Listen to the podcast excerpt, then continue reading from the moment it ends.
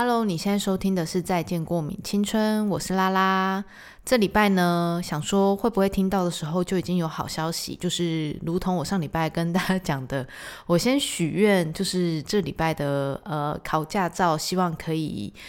一次就过 的这个答案到底出来了没呢？还没，因为我还没考试。但是我这几天真的是有点紧张，然后紧张到我还在那边要录音之前，我还在那边有点焦虑，想说哦。就是你知道，人在烦恼事情的时候，就是会有一些事情，你就是没有办法继续往下做，因为你就觉得那个情绪是卡在一半的状态啊，所以我也是很希望赶快度过啦。好啦，那我们就来聊聊今天的主题吧。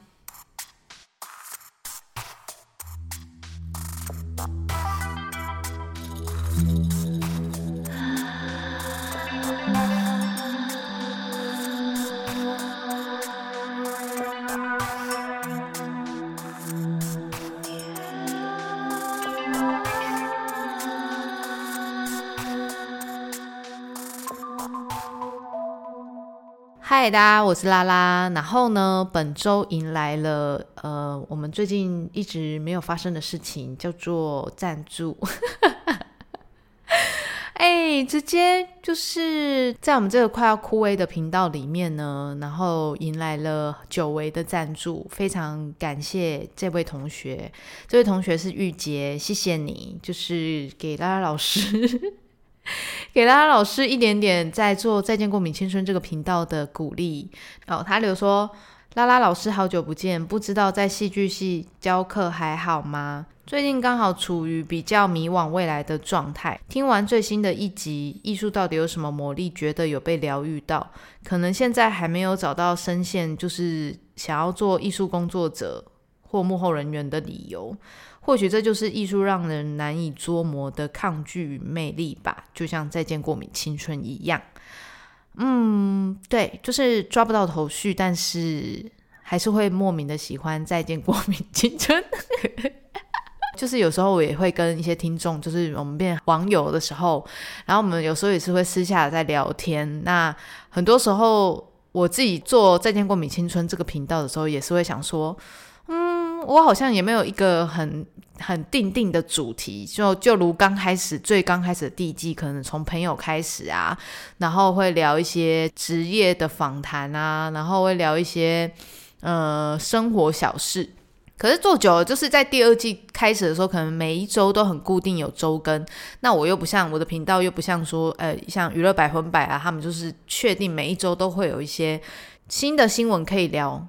不同的管家婆的事情，那也不是像有有我就是有两个主持人，然后可以对聊这样，主要是以自己的产出跟自己的定定的题目，所以有时候也是会很就是会很想要知道说到底听众想要听什么。其中一个听众就跟我讲说，如果身为一个主理人，假设我是一个这一个频道的主要的主持人好了。就是听众应该是会喜欢这个频道，然后喜欢这个频道的调性而去喜欢它，并不代表我一定也要跟随着观众的口味去符合大众主题。是不是很会疗愈别人？可能我跟你讲，这种疗愈这种事情，就是你在疗愈别人的时候都很简单，但是疗愈自己的时候就特别的难。我觉得《再见过敏青春》这个频道呢，比较不一样的就是，因为我自己也是一个很容易陷入迷惘的人，所以我会知道，如果我陷入迷惘的时候，我会最需要什么样的帮助，就是如何面对关系之间的问题的时候，我是觉得我可以蛮容易。帮别人解答，然后甚至于可以有一个疗愈方法的人，因为我自己就是很需要自己自我疗愈的人嘛，所以我大概会知道要用什么样的方法，以至于我会觉得《再见过敏青春》这个频道好像可以依循的这一个调性，跟加入一点点艺术的介绍，所以会有现在新的风格。就是因为也是前两集，就是意外的发现，其实我以为很多人对于就是任何艺术形态的议题是非常没有兴趣的，就是去听到艺术类型的频道好了，很多时候都会非常的严肃，好像就是在推广哦，叫大家要怎么样去看表演，希望大家进剧场看演出。但我想用另外一种形式是。我们非艺术创作者，或者是我们可能是艺术创作者的话，我们要怎么样生存在这一个素食流行的文化里面，然后去找到我们生存的方法。这好像可以一集耶，我自己讲一讲，觉得啊，可是跟我今天的主题好像没有什么太大的，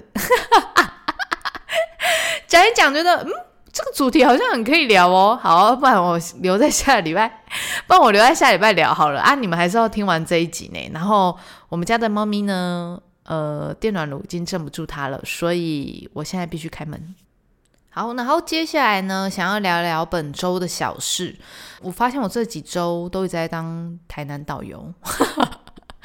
就是就是带大家到处去游玩，这样。嗯，我真的觉得身为台南人的我。反而每次去带这些朋友、外地的朋友来台南的时候，我才会真正发现，哦，原来台南有这些地方哦。你也知道，就是如果是本地人，本地人一定不会去多看这个城市有发生什么样新的事情。然后我真的是这几周。跟他们一起的时候，才发现说啊，这边有这么厉害的海产粥啊，这边有这么呃厉害的博物馆。然后我可能知道，但是真的如果自己去的话，真的是很没动力，所以就必须要跟着观光客一起，我才有这个想法，想说，哎，好像可以跟他们一起。这周就有去到了台南一家文鼎留声博物馆，然后我觉得个人觉得蛮值得去参观，虽然它入场需要门票。比一些也是要收门票的一些就是建筑空间，我反而觉得这个好像看起来会比较舒服一点点。有时候参观那个空间哈很拥挤，然后很多网美在那边的时候，你反而没有办法好好的去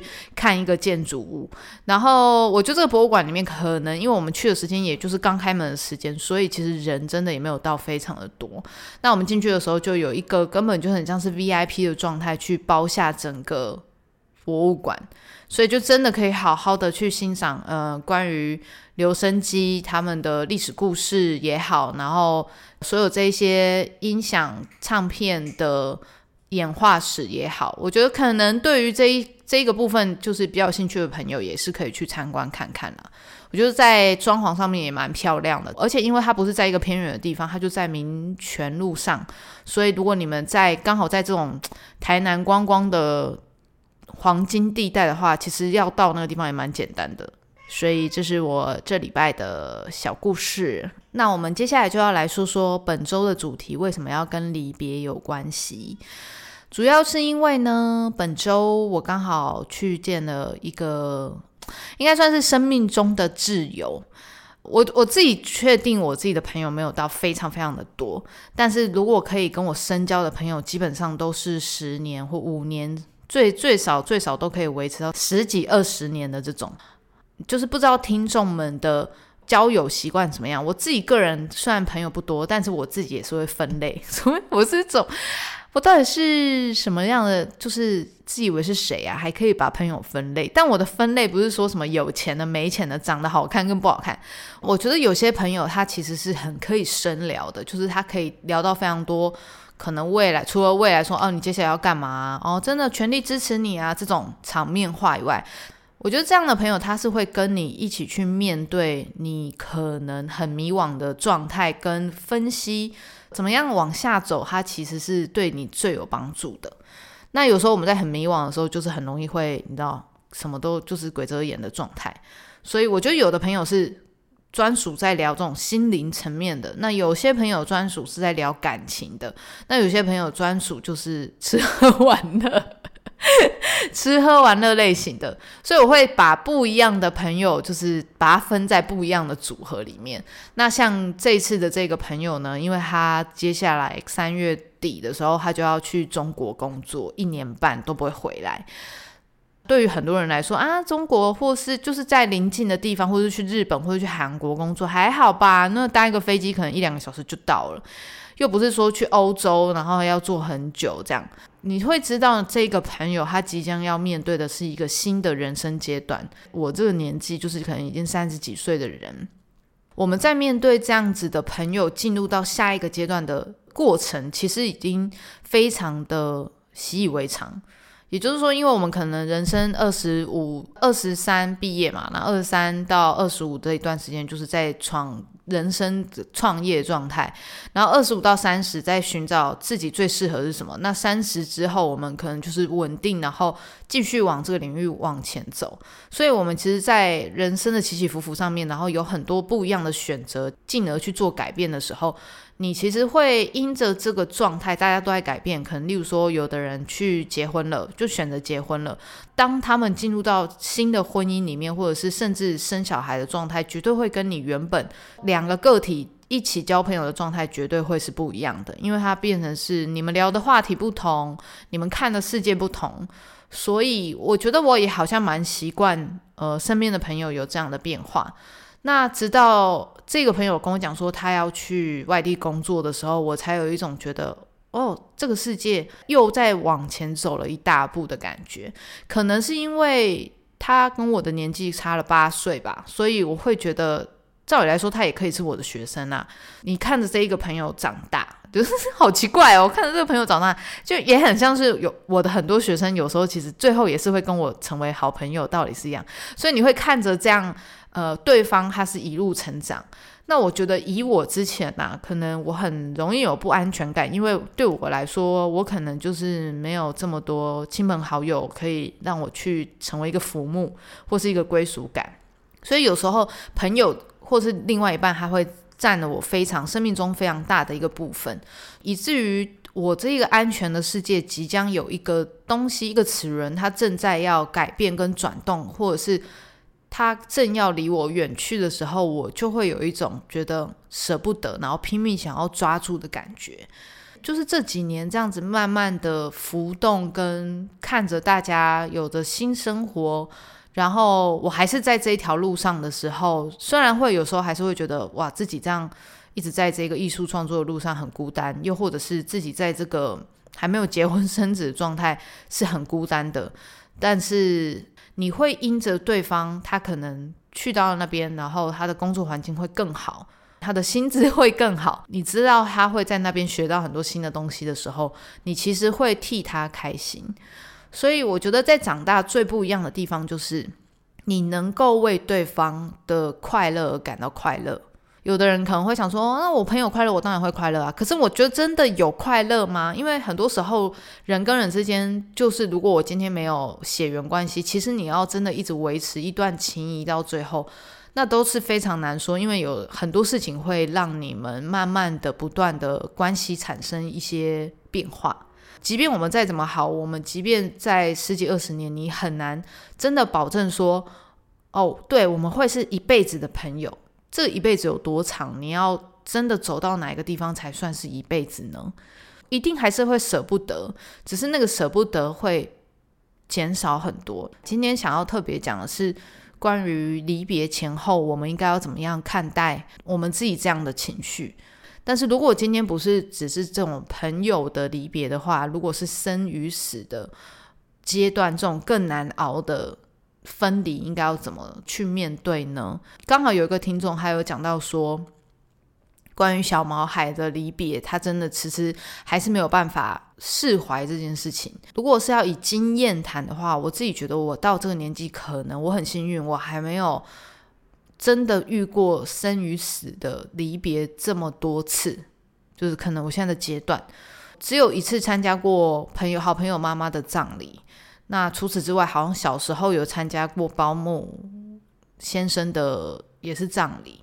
但事实上，真的有遇过生生死的这种状态，其实很少。我觉得那个绝对是比什么分手啊，然后呃，这个人真的离我远去。但其实事实上，我其实觉得某种程度，他其实也很像是分手的一个状态。一定会有很多人想说，这跟那差那么多。可是你想哦，你跟这个至亲，你可能真的再也不见了。可是事实上，他们其实很多时候，或许他们可以真的。我就是说，官方一点，一定有很多人跟你说，他们到天上更好的地方了，所以我们要给予祝福。可是，我觉得在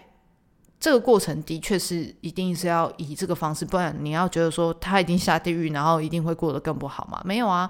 想想如果他可以往更好的地方去，其实比一直久留在这个人世间，或者是他这一世已经做完的功课已经完成了，我们不是就应该更为对方快乐吗？感到开心吗？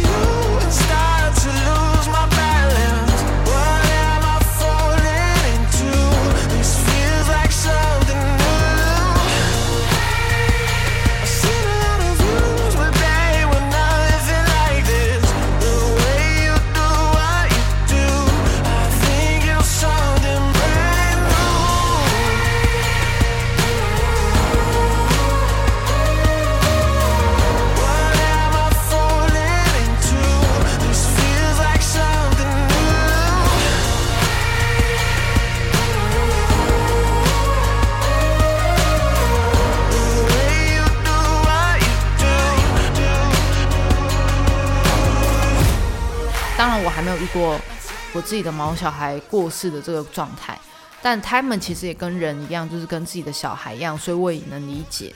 就很像是我之前呃养小比的时候，就是我就是前一只猫，那个时候因为跟另外一半一起嘛，但是其实实质上就比较像是他的，呃，实际上也不是比较像，就是他的猫。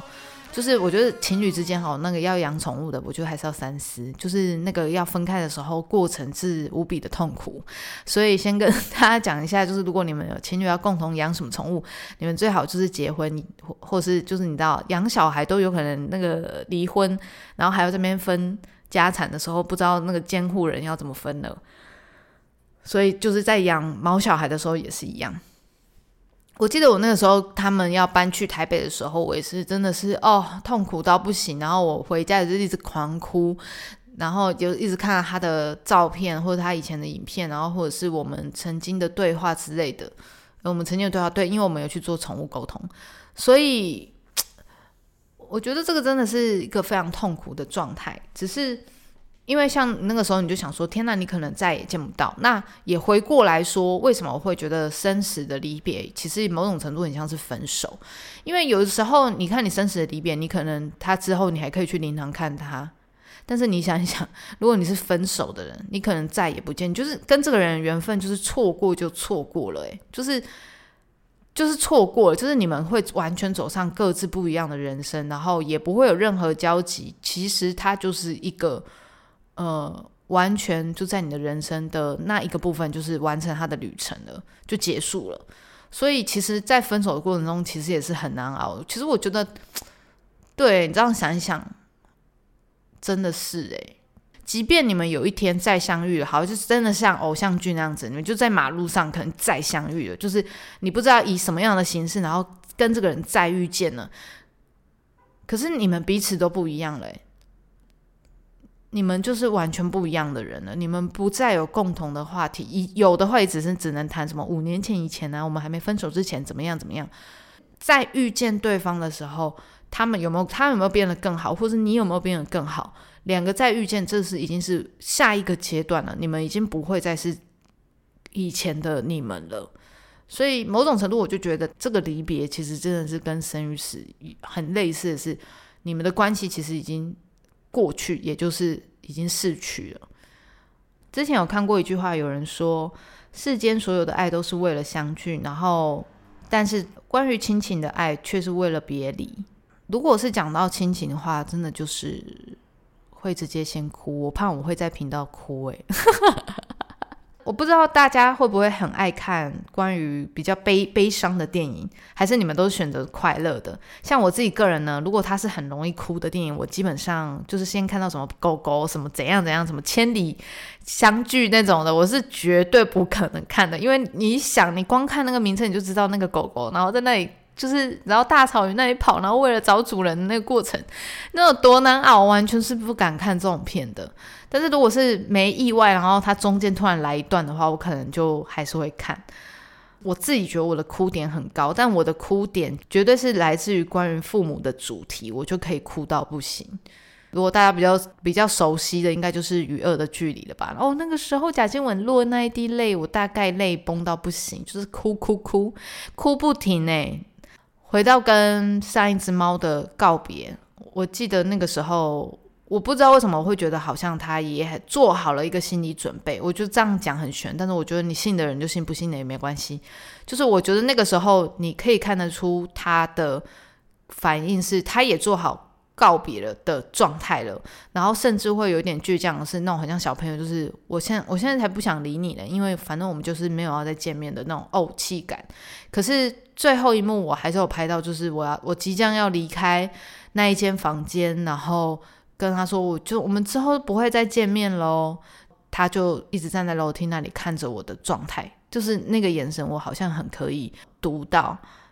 有没有可能是没有我的时候，他也可以好好的过？这是我觉得最勇敢跟最伟大的祝福，就是当你祝福了另外一个人，你自己的状态也会因此而往前一大步。就是你不会再深陷在在两个人哦，我们要别离，那么很难过，我们舍不得，我们我们需要彼此，我们这一辈子好不容易相遇，为什么要分开的这个情绪里面，而是你可以更。踏实，更更确定的知道说，我们人生都要再往前下一步的时候，那可能这个就是注定好的。但是我们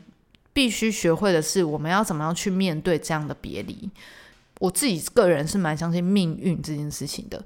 当命运带我们相聚，也终将会带我们别离。那带我们别离的这个时候，就是我们在学习的课堂里面，可能是最后一课。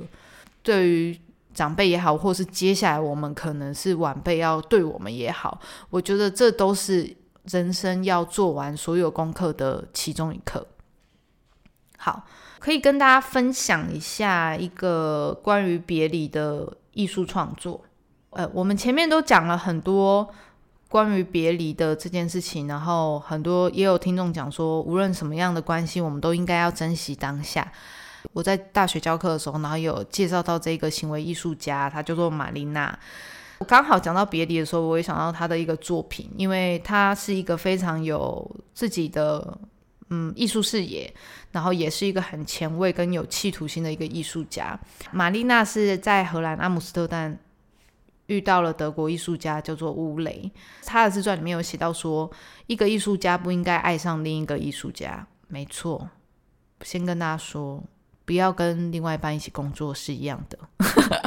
我自己本人就是坚守这个啦，就是坚守这个原则，就是基本上有一个一次失败的经验之后，就是再也不会再有第二次经验了。所以就是先跟大家讲说，如果一位艺术家，你是艺术创作者，我是觉得，嗯，不要爱上另外一个艺术创作者。他如果他是教学的，我觉得那就不一样；或者他是一个技术，然后你是一个目前的人，我觉得就是在职业上面没有冲突的。基本上你们的感情才会长久啊！我离题的。好，我今天想要分享的是玛丽娜跟乌雷两个人的轰轰烈烈的感情。那他们两个呢，其实都是非常厉害的的行为艺术家。为什么会介绍到他们呢？因为他们其实是。呃，非常多厉害的作品，然后是两个人共同创作的。我觉得两个艺术家在一起的时候，他绝对创作能量非常的高。我记得那个时候，我跟另外一个艺术家在一起的时候，我们俩大概是每一年的创作真的是蛮多的，就是作品量我就是有达到一个累积，就是蛮高峰的一个状态。可是就是分手的时候，就是真的是觉得说，啊，我自己真的能做创作吗？那就是会有那种自我怀疑呢。但是。当然，好的时候会很好。当然，就是在艺术，就是在创作上开始有争执的时候，也是会有很大的争执。所以在他们两个的作品里面，像有一个作品是在讨论关系跟空间，然后他们两个就是全身裸体，在一个呃一般尺寸的门的两边，然后无表情的对望，观众都需要从他们的中间穿过才能走过这道门，所以观众其实一定会触碰跟挤压到他们的裸体。就是在探讨空间中的关系，所以他们其实就是非常多很厉害的作品。那为什么会提到他们呢？因为他们在这个关系好的时候，当然有做很多很不一样的作品，就是在讨论关系之间。但是同时，他们十二交往十二年之后，他们觉得他们的爱情也走到了一个尽头，所以他们决定要把分手变成一个创作。那他们的舞台呢是在哪里？很酷，在中国的万里长城。乌雷那个时候朝向东，然后玛丽娜朝向西，两个人从长城上走，走了三个月之后，他们在长城上交汇，然后就这样子，是不是想到那个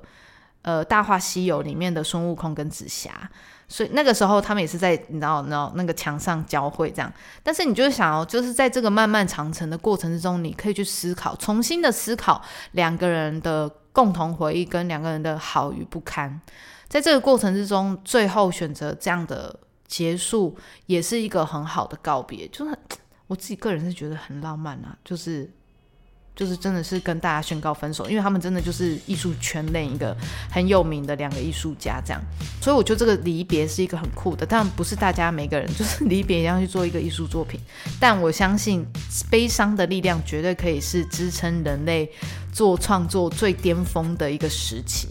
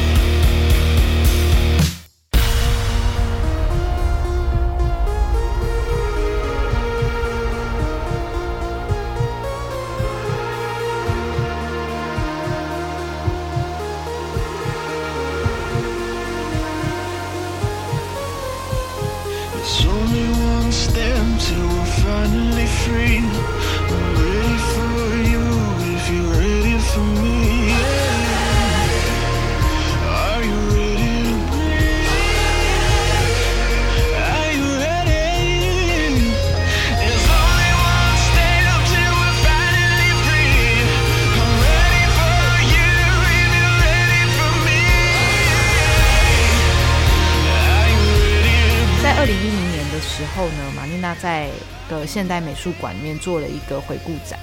然后她提出了一个创作，就是艺术家他就是其实在展场里面嗯拉了一张椅子，然后不动，对面会有一张椅子，就观众可以预约去坐，然后跟那个玛丽娜对望。然后这个作品很有名，叫做《凝视玛丽娜》，观众想要坐在那个坐椅子上坐多久就多久，就是主要是要让观众跟艺术家透过眼神交汇，然后产生心灵交流。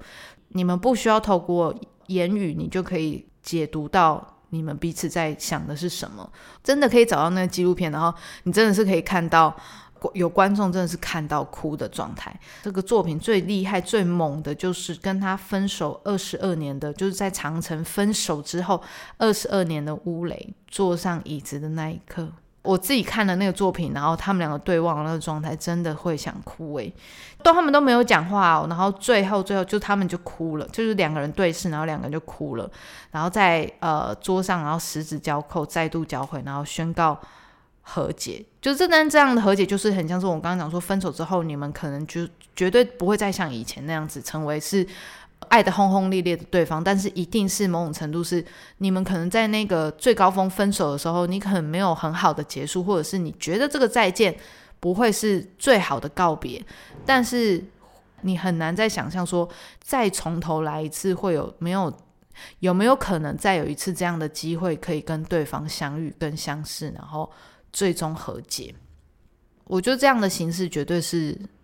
浪漫诶、你这样想，你的人生一生有多少二十二年跟十二年呢、天哪，你就不觉得很很酷吗？就是很厉害诶。对啊，就是跟大家分享一下，我非常觉得敬佩的行为艺术家，就是应该是教母了吧，就是行为教母玛丽娜。你们如果喜欢她的作品呢，也可以去上网看看《凝视玛丽娜》，然后她有一个自传非常好看，也欢迎大家可以去看书。我们今天呢讲的离别，要如何对待离别的前后的这一个情绪状态，呃，分享了一下自己个人的故事，然后觉得可以怎么样应对的方法，然后最后也可以跟大家分享关于离别的作品。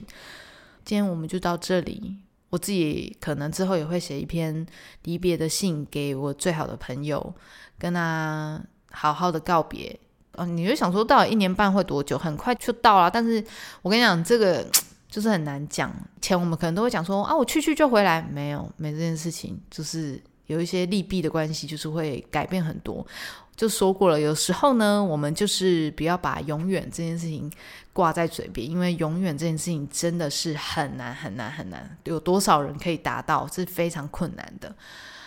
好，不用这么悲观，我们还是可以很快乐的，好吗？好。那我们今天节目就讨论到这里喽。如果你喜欢再见过米青春的朋友，希望你可以分享给更多的好朋友听。然后就是如果他很需要这方面的疗愈过程，你可以分享给他们听。然后记得给我们五星好评，感谢大家的收听。我是拉拉，下次见。早安、午安、晚安，下次见哦，拜拜。